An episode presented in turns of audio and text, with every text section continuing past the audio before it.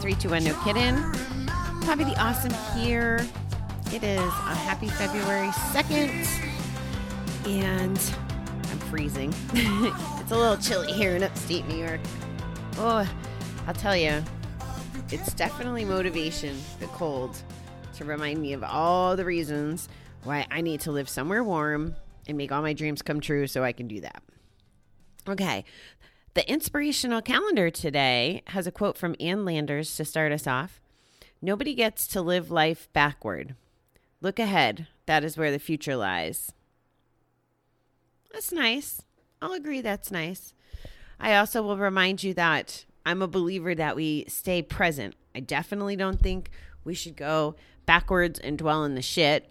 It's okay to go a little backwards and heal the stuff or reflect on the backwards to heal the stuff.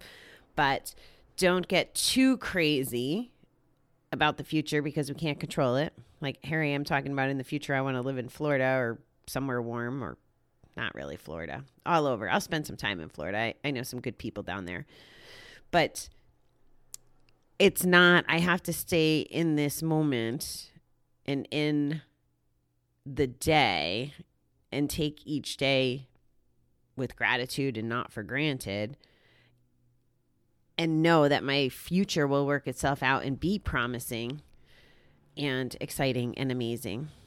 So I hope that helps expand on that a little bit. Okay. Joan Evitt says in our Body, Mind, and Spirit book today the thought is not the same as the act.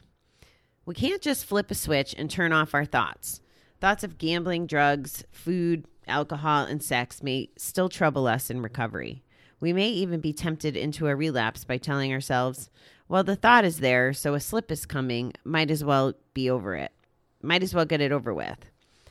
And I actually I read I read somebody said that like, okay, I drank, so now now that I've lost my time, why keep going? I guess this reading will tell us why. But in recovery, we do not have to act on every thought. We must remind ourselves that the thought and the action are separate. Then we can allow unhealthy thoughts to pass by us. We can let go of unhealthy thoughts by talking with our sponsor, sharing our thoughts at a meeting, reading 12 step literature, praying, or meditating. When the urge to return to addiction is powerful, we can get through the difficult times by telling ourselves, This too shall pass. Thoughts end. We can choose neither to act on them nor to judge ourselves for their content, for their content. Wow, let me try that again. Thoughts end. We can choose neither to act on them nor to judge ourselves for their content. We could see them as information and move on, strengthened by our recovery program. Today, help me remember that thoughts of relapse will pass. Give me strength to control my actions until the thoughts pass. If I remember correctly, like urges, I've heard different things from seconds to to 20 minutes is all an urge will last. And maybe I'm thinking of it in the sense of smoking. I'm not sure. I'm not sure how it works. Oh, excuse me. I'm not sure how it works exactly for gambling or alcohol. But it does pass. And I think this reading is giving us permission to have the thoughts and also know that we don't have to act on them. For example, my whole smoking yo yo is the one that I can best describe because it's been a like a two year, three year yo yo. Of I can quit, I can get to 30 days, I can get to a week. And then once I smoke once and have it with a wonderful cup of coffee, then I'm like, oh, I smoked once. I might as well buy a pack. Like I could so relate to this. And even with gambling, I definitely I have gambling thoughts sometimes. It's really weird. So living in front of a casino and walking by it, you know, in the summer multiple times a day, in the winter we're still trying to walk, but I'm either walking by it or driving by it constantly. And I take notice now. There's some days that I don't even it doesn't even equate in my mind that it's a casino. Never mind the casino I placed my last bet. And then there's other days I'm like, hmm, wouldn't it be nice if I could just gamble normal and go in and whatever? Like I have those thoughts. they're okay to have. Like I acknowledge them, okay, I thought it, and then I keep going. And actually, before I know it, they're gone because I don't give them that much power. At least, at least with the with the gambling, the smoking, I could still play some pretty sick games, which is probably why I haven't quit completely. And after getting the two different theories on why I smoke from two different people, I really, really want to quit to kind of prove the counselor wrong that says I smoke because I think people don't love me. Like just to prove that, I kind of want to quit. But that can't be why I quit to prove someone wrong. So it's going to I believe it's going to flow away when it's when it's time. Anyway, yeah, I, I'm thinking about smoking right now. Can you tell? anyway, the the premise of having the thoughts, it's okay. And when we talk about all the things that we do to protect ourselves from relapse, everything from meetings, doing readings, listening to the podcast, talking to people, working with our therapist, forgiving people, journaling, doing our step work. I mean, on and on and on. All those things are strengthening us and they're taking away our attention, right? So we can think about how grateful we are for something or how good it feels to release the tension or the stress of being angry with someone, if we're focusing on those kinds of things, there's not a, as much time for thoughts to sneak in. I mean, they're going to happen. They're probably going to happen forever. I tr- I I've heard people in meetings at all different stages where they're like, I don't really think about it unless I'm I'm at group or or in a meeting like that's the only time of the week or day that they might acknowledge or be thinking about gambling but they're not really thinking about gambling in the sense of going to do gambling. And geez that's a sweet place to be right? To have it not drag us back or reel us in or, or, or take us back to the bat. The way that i feel like the gas station takes me back to my smoking you know what pisses me off? I'll be honest. I've never said this to you guys, and I'm embarrassed to say it, which is why I've never said it.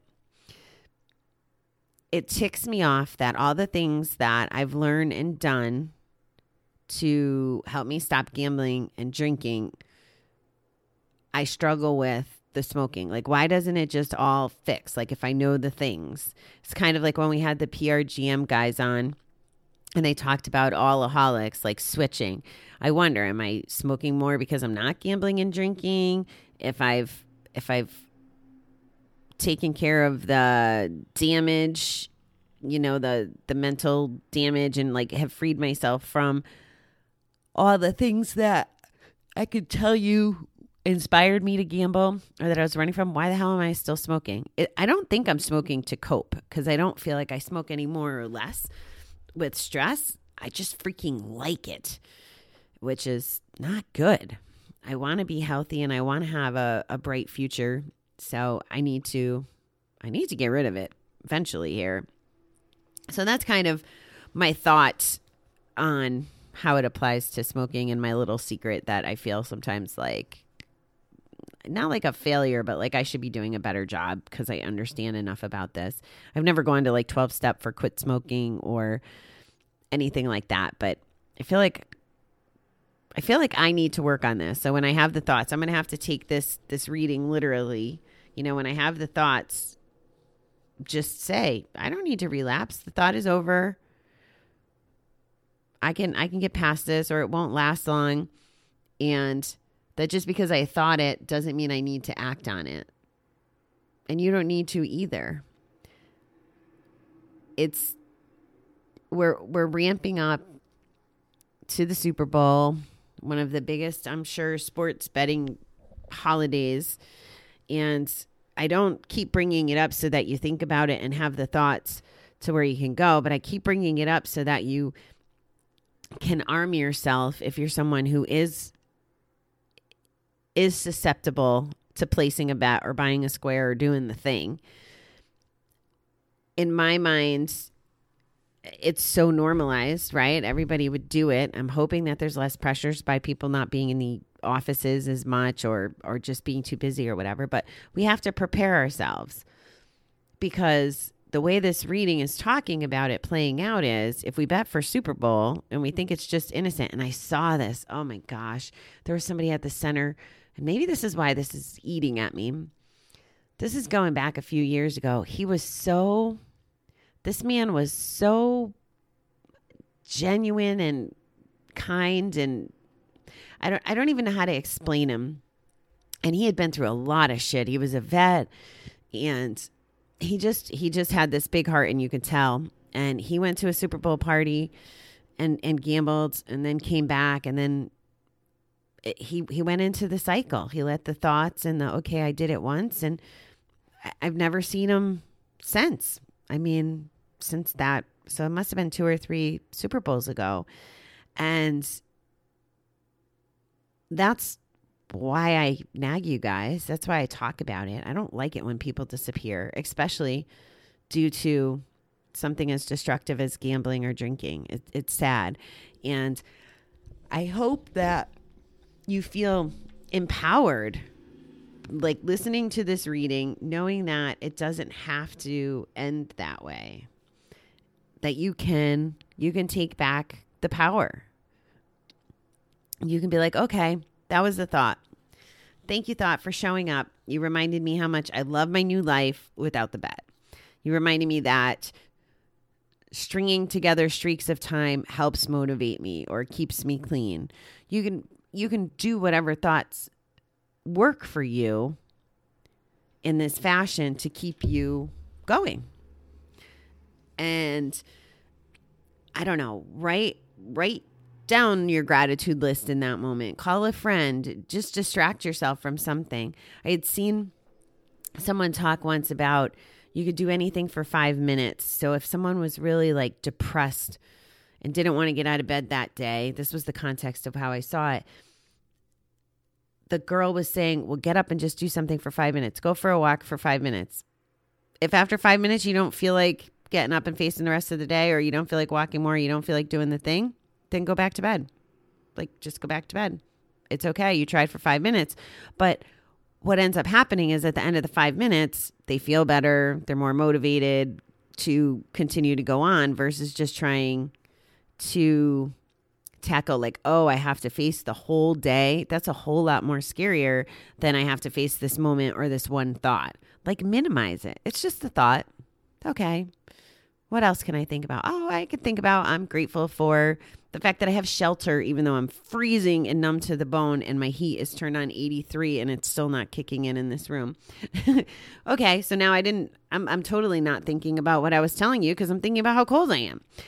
Whatever that is, play with it. It's going to be different for everyone and it's not going to be easy. And that's why doing things like meditation or reading or journaling get our mind framed in a little different place so that our mind isn't bullying us. We we don't need to be bullied by our mind. We can be stronger than that. We, we can not allow it to win. That's how I feel about it. And hopefully for me I can apply it a little better to some of the things I want to still work on. And I apologize for the yawns. I don't know where they're coming from. I slept until like after seven this morning, which is not how I like to operate. but I don't know if I get more tired from sleeping longer. Anyway, think about that. Think about preparing yourself for the thoughts. Think about not living in the thoughts and, and letting them drag you down. That's that's the plan for today. All right, beautiful people. I'll talk to you tomorrow. Have a fantastic day. Thanks.